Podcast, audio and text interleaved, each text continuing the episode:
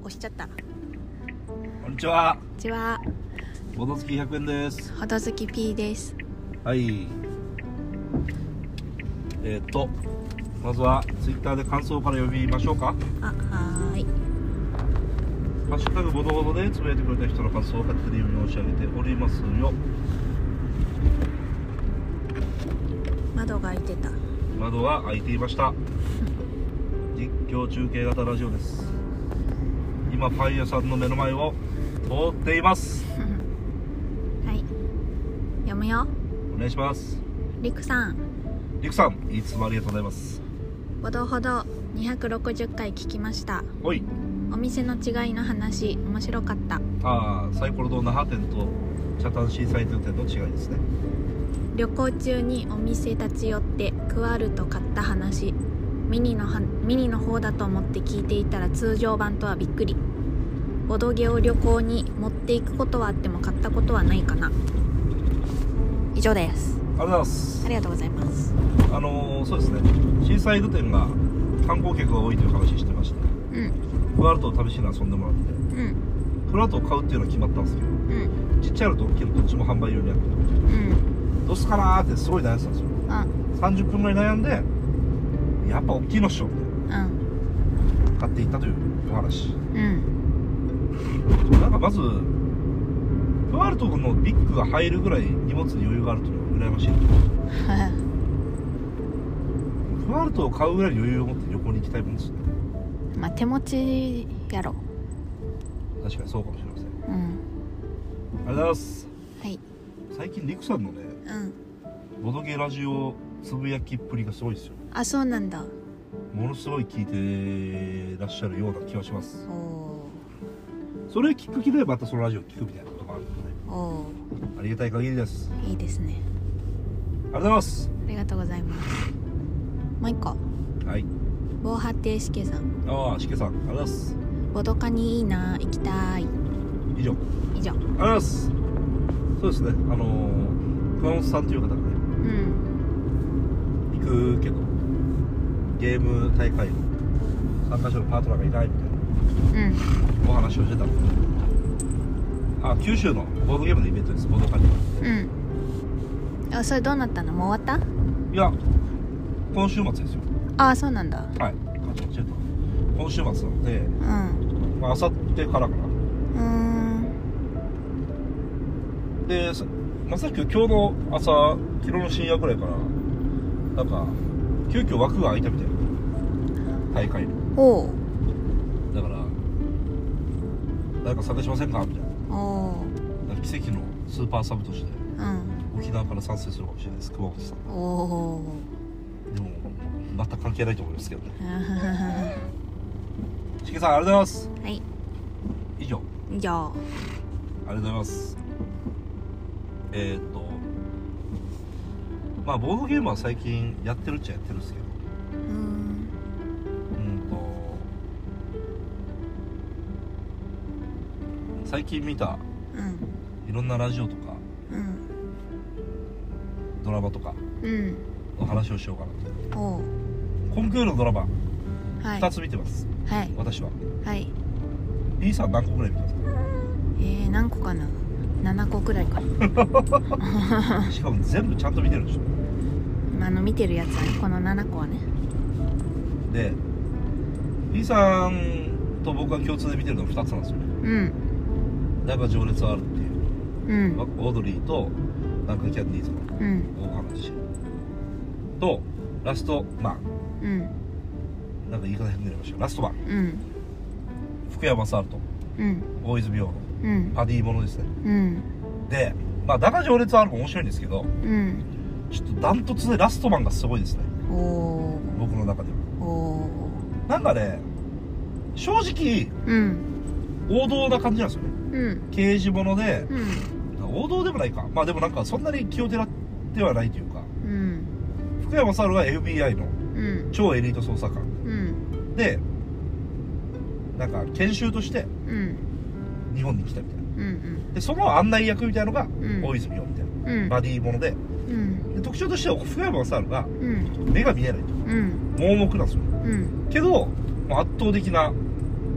操作能力とかうん身体能力でいろいろ事件を解決していくといううんものなんですけどあれ面白くないですか面白いめっちゃいいっすよねうん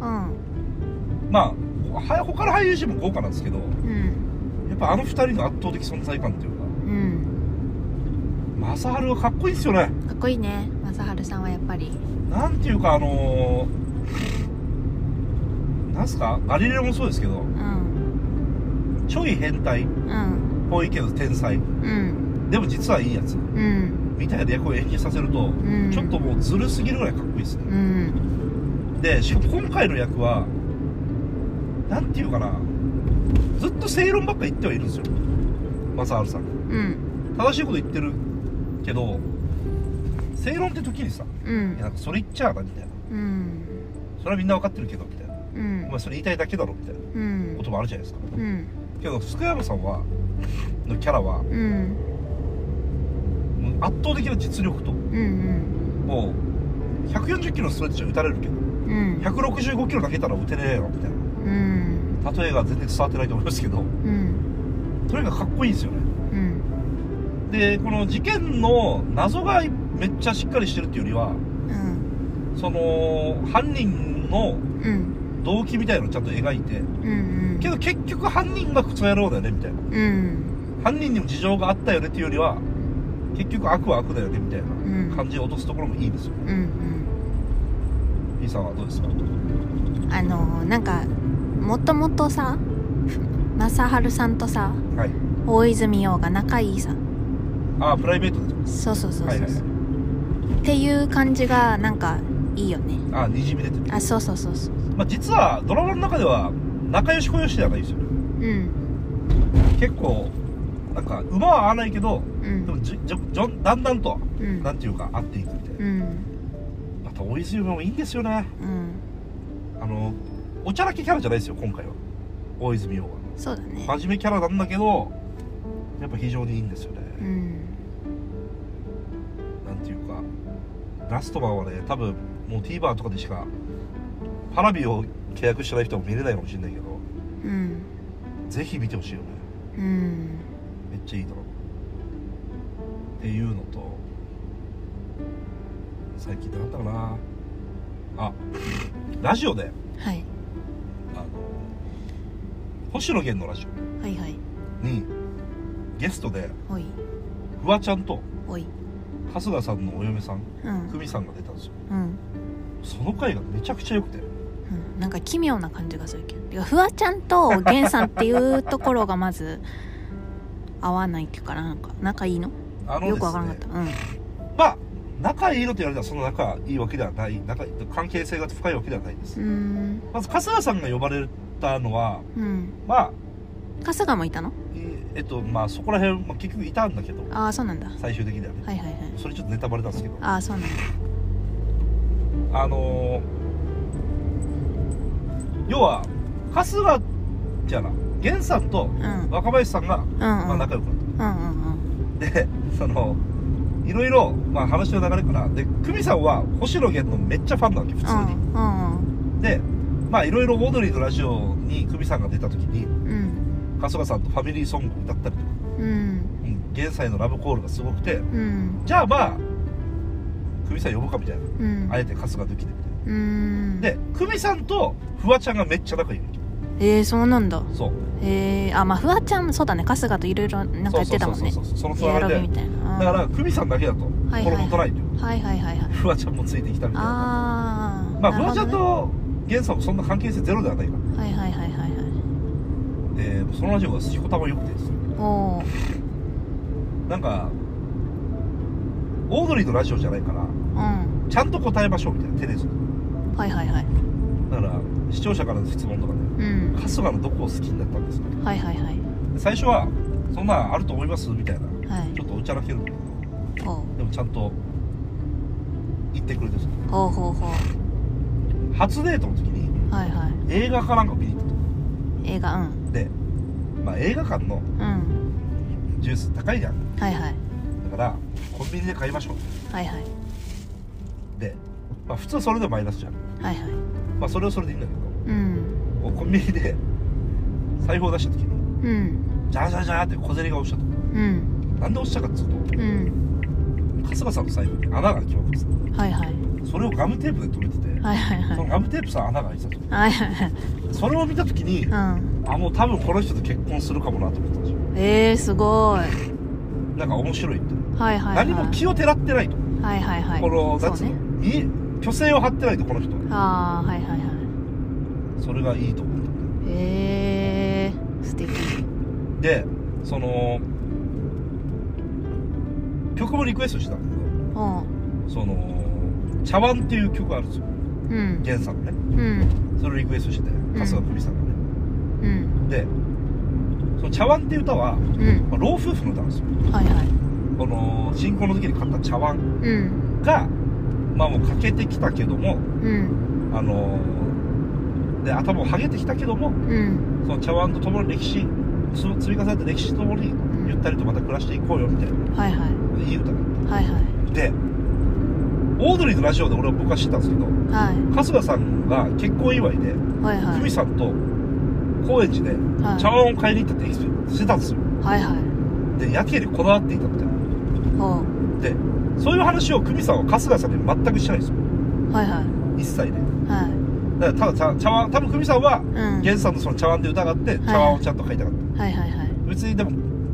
春日には言ってないはいはいで春日があの後半で出てくるんですよほうで全く知らなかったそんな話みたいなほうだからラジオ越しにこの財布でボロボロ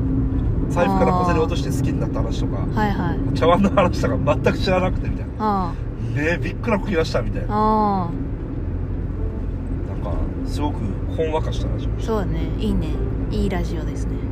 めっちゃ面白かっあはははたまたフワちゃんもねいいんですよほまあ時々ギャーギャー言いつつううん星野源には嫌われたくないかなとかああはいはいあのちゃんとする部分うんもあるんですよ、うんなのでねこれはまだ聞けると思いますので皆さんラジコでうんうんえ星野源の「オールナイトニッポン」ー、うんでそのオープニングトークは全く関係ない話なんだけどうん源さんだけのとこうんその時のそこの話もすごい良かったの、うーんそこであのディズニープラスのうんある作品のあ話をあああはいはいはいはしてぜひ聞いてください、いはーいあとはそうだな最近聞いたもので言うとあミラッチさんのうんラジオキッチ亭かうんのキッチ亭のゆるっとゲーム雑談うん最近の回面白かったですねうーんラブトークの話してたんですけどおうなんか出てくるエピソードが面白く面白くてさあぜひ聞いてくださいこれもーわかりましたはいそんなもんかなあとはなんだチョコプラの YouTube も面白いね最近あてかあの企画力がやっぱすごいねあうん大体芸人の YouTube ってなんだかんだ言ってうんなんか型があるんですよねあこのパターンってーうんでもチョコプラってなんか本当にミニ番組にミニ番組のうんシリーズみたいのを何十個も持ってるみたいうな、んそれぞれ全然違うんだよね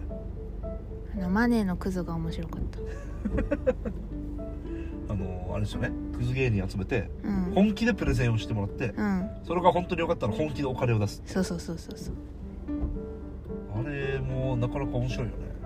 あの空気階段のモグラの回とパンプキンポテトフライの谷さんの回が面白い誰やねんあおすすめですかおすすめという感じでねうんなんかもう芸人周りが増えてて申し訳ないんですけどと P さんはあのあのちゃんと粗品の回がああのチャンネルかあれはああれあのチャンネルですね面白いね競馬してたあのちゃんと粗品がそう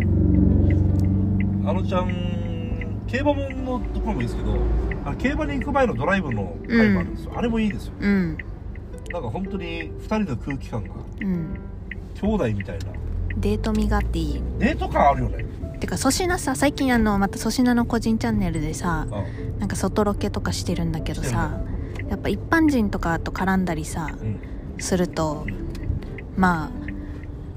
普通のことかもしれんけど粗品ってなんかなんだろう先輩の悪口じゃないけどさあ「ーお前誰やねん」みたいいな「そうそうそうそう」みたいなことも言ったりするからさな、うんそういうイメージが強かったからうん普通の人と普通に絡んでるだけで「え粗品めっちゃ優しいやん」って なんかキュンとしちゃうまああの不良が接近するみたいなねうんこの普通のことやれば好感度上がる、そうそうそうそうまあ、特に我々はもう霜降り系のメディアをほとんど見てるからうん粗品のサブチャンネルとかまで全部見てるからうん基本的には相当口悪いですからねうん確かにさすがに一般人とは普通の会話するんだみたいなそうそうそう確かにねでもあのちゃんと粗品は何だろうなこっちが照れるぐらいデート感だよねうんいやなんかねデートしようっていう感じじゃないんですようんうんうんもうなんかデート5年目ですかみうんうたいな、んうんうんそんな感じの空気感が漂ってるんですよなかなかいいですよねあれうんというような感じでしょうかはいではぼちぼち目的地についてきたのではい終わっていきましょはいうスーパー雑談ビデオでしはたいまたほどバイバイ